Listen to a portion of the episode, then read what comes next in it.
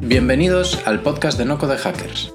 En este podcast vamos a conocer a la gente que está detrás de los proyectos de no code de la comunidad española y vamos a profundizar acerca de cuáles son los motivos que les llevan a utilizar este tipo de herramientas. Yo soy Alex y bienvenidos a No Code Hackers.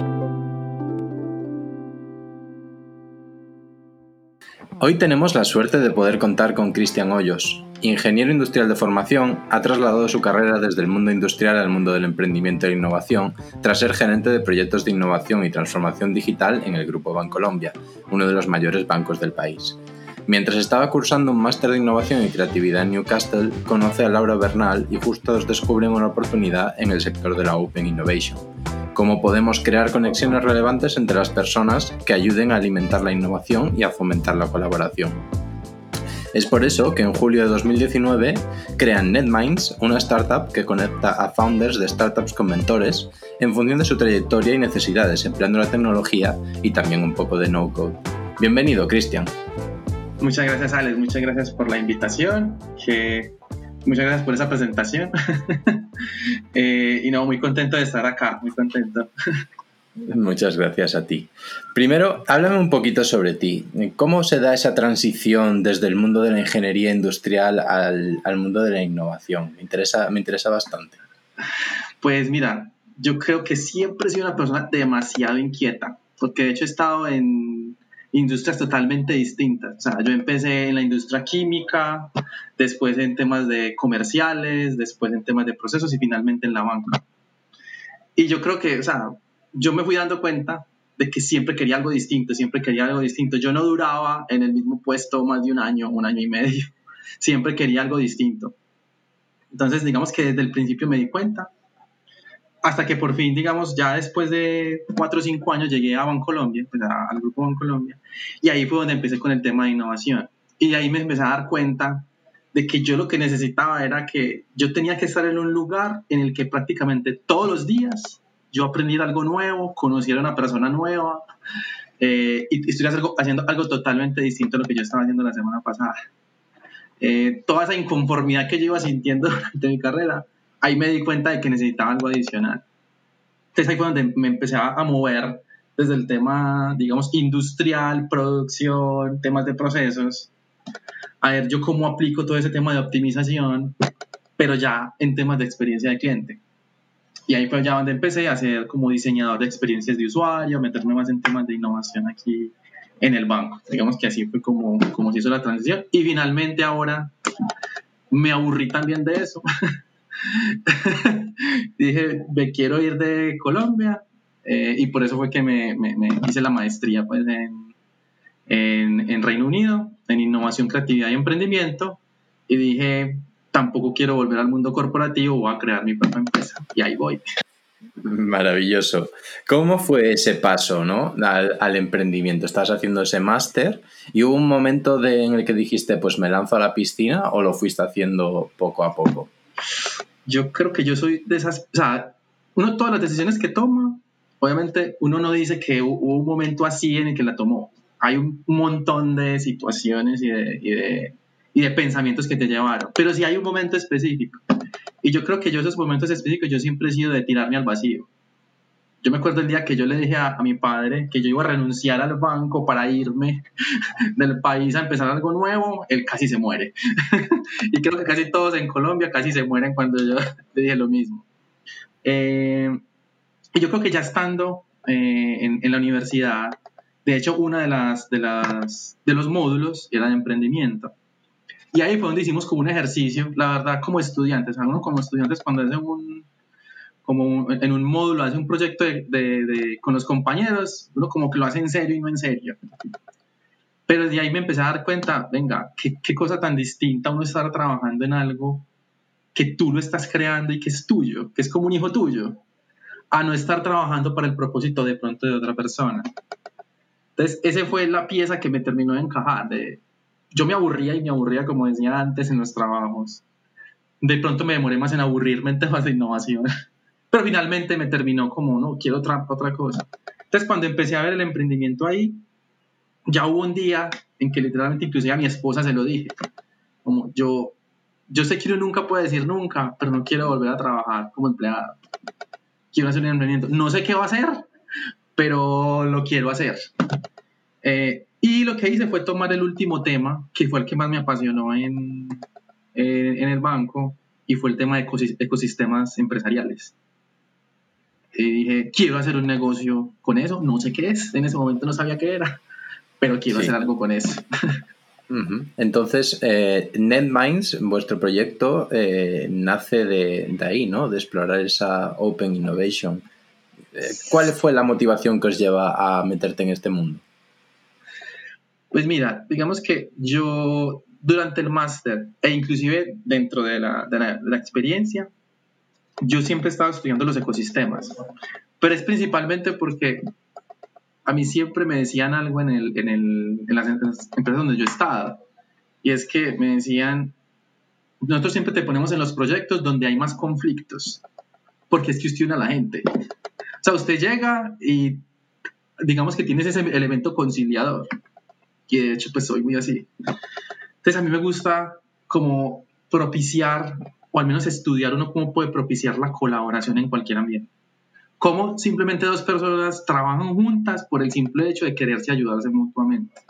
Yo sé que eso se escucha como muy filosófico, como muy esotérico, pero yo lo he visto evidente, ¿cierto? O sea, inclusive en la empresa donde trabajaba, hacíamos colaboraciones donde trabajábamos dos empresas que tú podías decir que eran competencia y trabajábamos juntas buscábamos la manera de, colaborar. Entonces yo dije, tiene que haber una manera de generar un modelo del cual se pudiera generar un modelo de negocio que eso lo pudiera propiciar.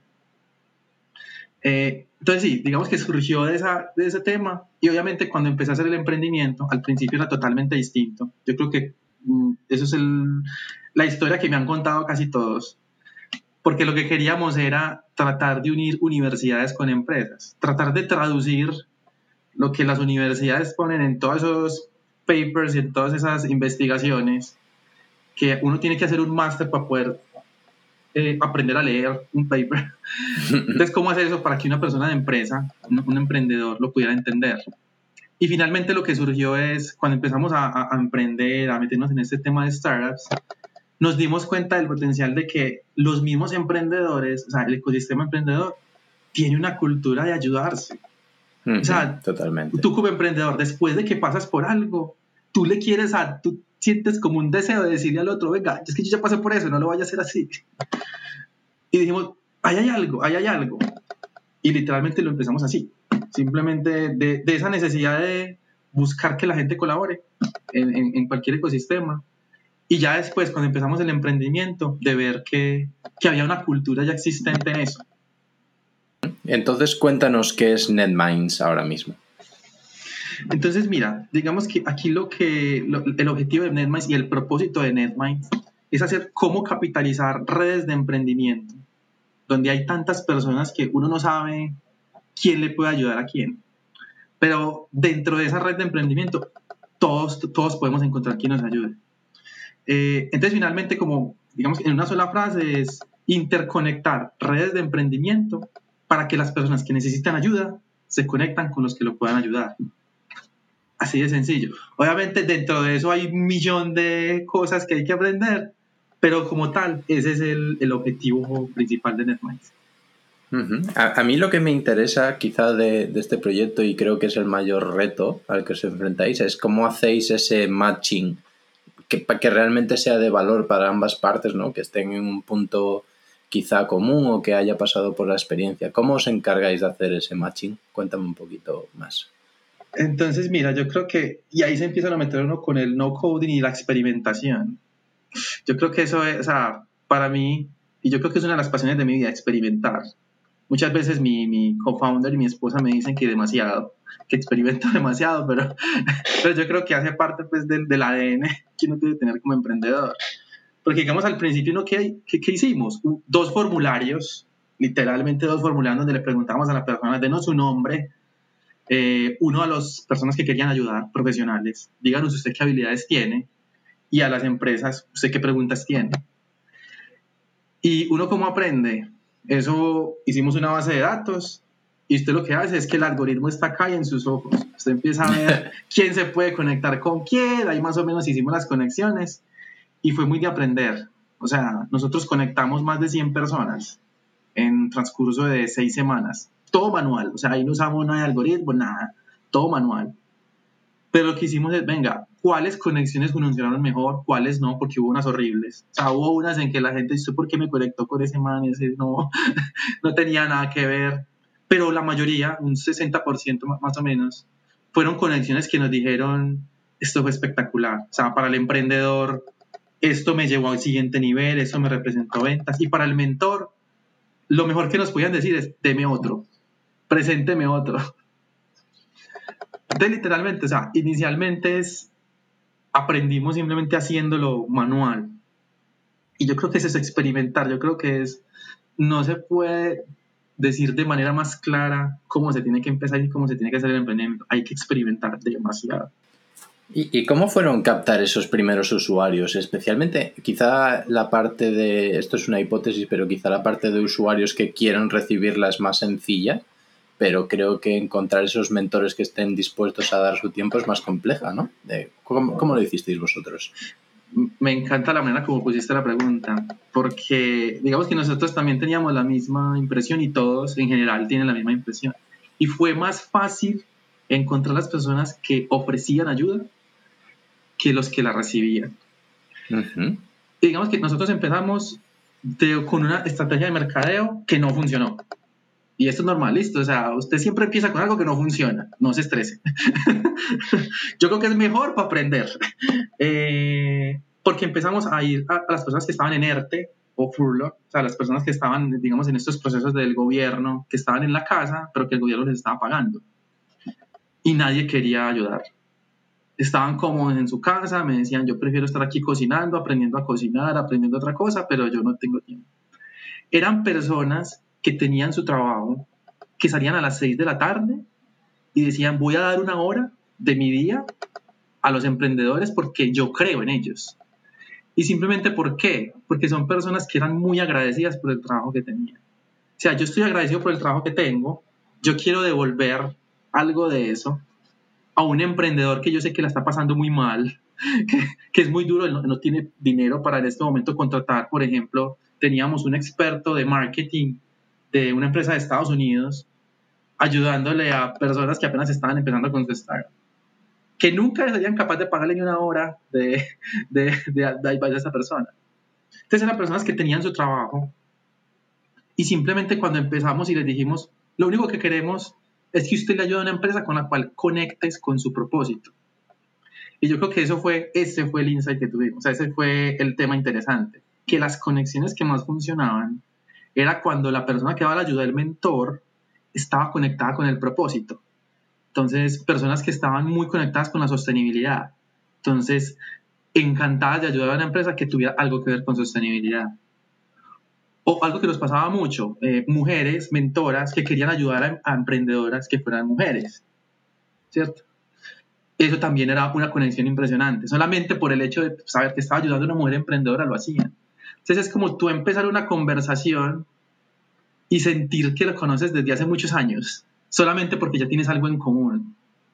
Ahí fue el punto donde nos dimos cuenta, venga, las mejores conexiones es cuando encontramos un propósito por el cual conectar que te permita empezar la conversación sintiendo que te conocían desde hace mil años. Correcto, la verdad es que me parece una estrategia muy interesante y, seguro que os funciona muy bien, ¿no? Cuando tenemos algo en común. En este caso, pues el no-code puede servir como este primer punto en, común, la conversación es mucho más, más fluida, ¿no? Voy a meterme un poquito más en esa parte del no-code y cuéntame cómo, cómo os ayudó las herramientas de no-code a lanzar este, este proyecto y, qué herramientas utilizáis si utilizasteis. Bueno, sí, primero, como para terminarlo, o sea, mira nuestro caso, yo creo que nos, nos conocimos por el no-code, literalmente. Así es, por, por, por ese tema. Eh, y con las herramientas de no-code, digamos que hubo algo muy interesante porque desde el momento, o sea, desde el primer momento en que alguien me mostró, que la primera que yo vi fue Glide Apps, la de Glide, para hacer apps. Desde el momento en que me mostraron eso, yo digo, esto tiene un potencial enorme, o sea, yo quiero conocerlo. Y mientras estaba en una preaceleradora en Reino Unido, fue uno de los mentores de esa preaceleradora, el que la primera vez nos hizo un taller, donde en un día teníamos que tomar, teníamos que pensarnos una idea distinta a nuestra idea de negocio, y al final del día tenemos que tenía, teníamos que tener una app instalada que se pudiera usar solamente con herramientas no code. Y ahí me di cuenta del potencial. Y yo creo que es, es, un tema de, yo soy un amante del ego. Y es, y es eso de, porque son muchas, son muchas cosas que tienes que conectar. Finalmente, finalmente eso son las aplicaciones, ¿cierto? Son un montón de funcionalidades y de temas que tú tienes que conectar. Entonces, como con un Lego, cuando tú vas conectando todas las piezas y al final tienes algo que funciona, Asimismo lo vi con las herramientas de NoCode. Cuando me empezaron a decir, es que existe Zapier, es que existe Webflow, es que existe esta, y cada una cumple ciertas funciones, en mi cerebro empecé a hacer mil aplicaciones, como si yo conecto esto con esto con esto, puedo hacer esto, si conecto esto, y empecé a experimentar. Y en nuestro caso, pues en el caso de NetMinds, que finalmente, o sea, inicialmente fue muy simple, porque era una base de datos con Airtable. Entonces usamos Airtable inicialmente, simplemente dos formularios con el mismo Airtable y en Airtable hacíamos toda la revisión de los datos, el análisis de los datos. Pero ya después cuando dijimos, venga, pero yo quiero que esto esté dentro de una web que podamos controlar totalmente. Entonces ya empezamos a utilizar Webflow. Y yo creo que ya con la utilización de Webflow fue que empecé a ver todo el potencial, de que ya desde Webflow puedes tener dentro de una aplicación web un montón de otras no-code aplicaciones, digamos, hablándose entre sí, ¿cierto? Como front-end. Y, y, simplemente como back-end empezamos a usar Zapier. Entonces ya que cada vez que una persona se registrara le llegara un correo de, de bienvenida, ¿cierto? O que unos días después de que se haya hecho una conexión, de que hayamos presentado dos personas, se, se enviara una, un formulario de retroalimentación, ¿cierto? Entonces, fue como acumulativo. O sea, empezamos con dos formularios, vimos una necesidad. ¿Cómo hacemos para invitarlos? Porque ya eran 10, 20 personas registrándose en un día, ya no me daba tiempo a escribirle a todos. Claro. Listo, entonces usemos Zapier con Gmail para mandarles correos. Bueno, pero entonces, ¿cómo hago esto siguiente? Entonces, así fuimos acumulando. Y finalmente, digamos, una de las partes más importantes del proceso era cómo se inscribían las personas. Entonces, ahí fue donde añadimos uno al final y era Cognito, para los formularios, un formulario con una, una experiencia de usuario mucho mejor. Entonces, en este momento, pues como las que más usamos son Airtable, Webflow, Zapier y Cognito. ¿Cierto? Y ya entre ellas son cuatro herramientas, pero es interesante como, digamos, al principio, si te sientes un poco abrumado de ver tantas y, y sentir que tienes que conectar tantas. Pero yo creo que tú después de dos, tres días de estarlas manejando, ya se va volviendo natural porque yo creo que el proceso de conexión es natural, o sea, tú vas entendiendo como si fuera la experiencia de usuario, que yo creo que eso es algo muy crítico. Si tú tienes muy clara la experiencia de usuario que quieres para la persona, ya después es muy sencillo entender cuál es la herramienta de no coding que va asociada a cada uno de esos pasos. Pero yo sé que realmente esa fue una primera fase, pero después habéis profundizado y habéis pasado a, tener algo de, código, ¿no? Un algoritmo. ¿Cómo, ¿Cómo se lleva esa relación entre las herramientas no-code que quizá os sirvieron para ese principio, ¿no? Y, la escalabilidad del código. ¿Cómo, ¿Cómo lo vivisteis?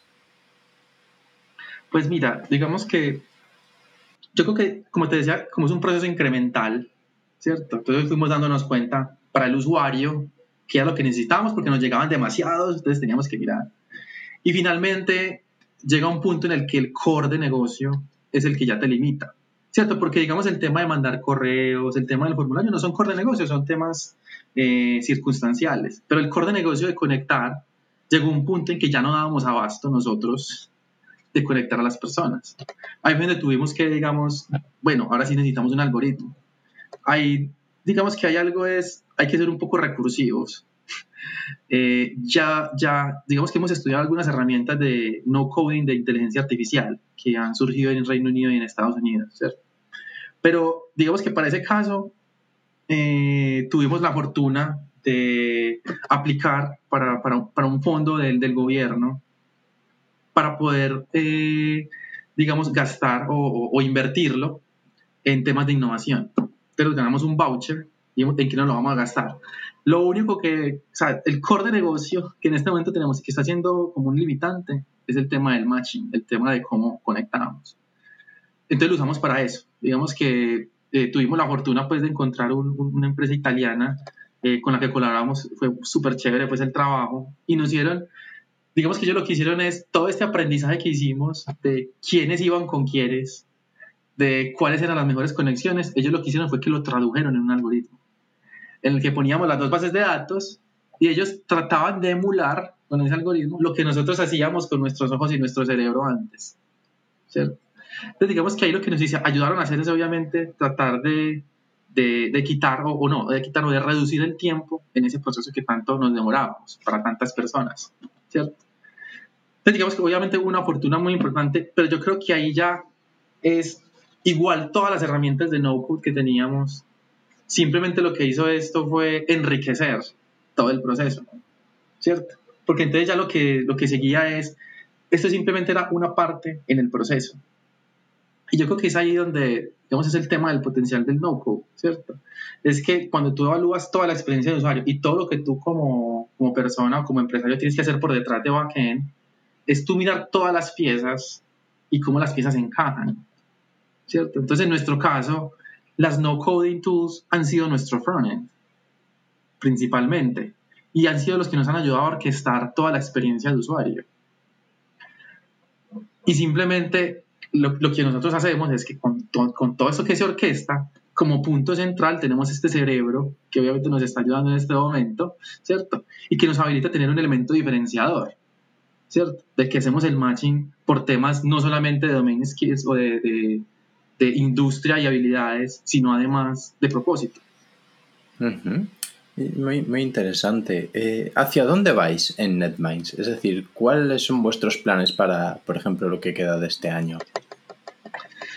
Pues mira, eh, siguiendo con el tema de experimentar, eh, hay, hay, algo muy interesante porque yo creo que es algo que asusta mucho al que nunca ha sido emprendedor y específicamente de startups. Es que muchas veces te dicen, experimenta, así no sepas ¿cómo vas a sacar dinero de ello? Porque finalmente si estás resolviendo un problema del mercado, el mismo mercado te va a decir por dónde llega el dinero. Y lo cuento pues como para esta pregunta porque la manera como, como se empezó a generar el modelo de negocio no nos la imaginamos. O sea, llegó de la misma comunidad y no nos la imaginábamos, ¿cierto? Porque lo que empezó a suceder es que las universidades que estaban, digamos, periféricas a, a esos emprendedores nos empezaron a decir, venga, yo quiero que mis estudiantes que quieren ser emprendedores tengan acceso a eso y, que les puedas ayudar a conectar con todos esos mentores. Entonces, digamos que en este momento, obviamente, al encontrar esto, tuvimos que, digamos que nos adaptamos un poco. Ah, venga, nosotros teníamos una oferta en que estábamos pensando solamente en emprendedores y, y mentores, no necesariamente en universidades. Eh, digamos que nos adaptamos a eso y ya la tarea ahora, lo que estamos haciendo es, digamos que tenemos ya dos universidades en, Reino Unido que están trabajando con nosotros. Y digamos que nuestro objetivo en este momento es terminar de perfeccionar, eh, digamos, el proceso, porque todavía tenemos temas para aplicar así como por eso llegué a ti también y lo que estábamos conversando previamente, venga, es que cómo hago para resolver estas cosas que todavía no sé, eh, pero me ayudaste mucho porque empecé a meterme en las herramientas que me dijiste y ya las estoy resolviendo. Eh, sí, sí. Entonces, digamos que lo que queda este año es, uno, terminar de validar eh, el traction de la idea, porque digamos que sí es algo que nos han dicho mucho, no solo inversionistas, sino personas alrededor del emprendimiento, es listo, tienes dos clientes, llega a 10 clientes para tú decir, listo, tengo una idea validada. Entonces, un objetivo principal para este año es llegar al menos a 10 clientes corporativos eh, y el otro simplemente es seguir experimentando e iterando y mejorando la herramienta cada semana. Yo creo que esos son los dos objetivos principales, es seguir generándole valor a las personas que ya están acá y segundo, terminar de validar el concepto, digamos, obteniendo los, clientes que, que necesitamos para, para, tener mayor tranquilidad de cara al futuro. Uh me, parece muy interesante y sobre todo ver la evolución de cómo, cómo, ha sido ese modelo de negocio, ¿no? Y quizá encontrarlo gracias a lo que los usuarios os decían. Yo soy muy creyente en que si encuentras un problema que de verdad lo tienen los usuarios, pues resolverlo acabará llegando, acabará llegando la monetización, ¿no? Muchísimas gracias por, por la entrevista. La verdad que ha sido súper interesante y, provechosa. Y me gustaría pedirte un favor, que es que me dijeras a quién debería invitar al siguiente episodio. Recomiéndame una persona. Una persona. Bueno, pues una persona puede ser mi, mi co-founder, obviamente. Digamos que estaba pensando en dos. Eh, mi co-founder que va a tener una perspectiva totalmente distinta a la mía. Ella es totalmente contraria. Eh, es una persona que es más, más aversa a la experimentación. Entonces, digamos que ha sido, ha sido complejo ese tema para ella, pero te podría dar una perspectiva totalmente distinta.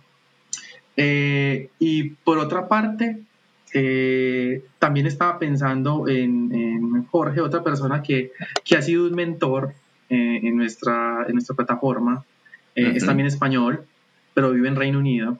Ha sido espectacular a las personas que le ha dado el mentor. O sea, es una persona muy buena eh, y que yo creo que concuerda mucho con lo que nosotros hablamos de la experiencia de usuario, de resolver primero un problema y después pensar en el, modelo de negocio. Eh, que yo creo que te puede dar una perspectiva distinta a la mía, porque digamos que yo, yo lo hablo desde mi experiencia con NetMinds. Él te lo puede hablar desde las más de 20 empresas que a él le ha tocado hacerle mentoring y cómo ellas han pasado por eso. Entonces, digamos que podemos, podemos pensar en esas dos. Súper interesante. Pues quedan formalmente invitadas y nos están escuchando. Y, nada, muchísimas gracias, Cristian, por venir a este podcast. Ha sido un rato muy agradable. Y, y nada, gracias. Lo mismo, Alex, muchas gracias. Y así como en el o sea, todo uno, las colaboraciones surgen de las maneras más inesperadas. Y mira que yo buscando herramientas de mentoring, te encontré a ti en una herramienta de hmm. mentoring para no coding y aquí estamos. Totalmente. Así que espectacular. Genial. Pues muchísimas gracias, Cristian. Gracias, Alex.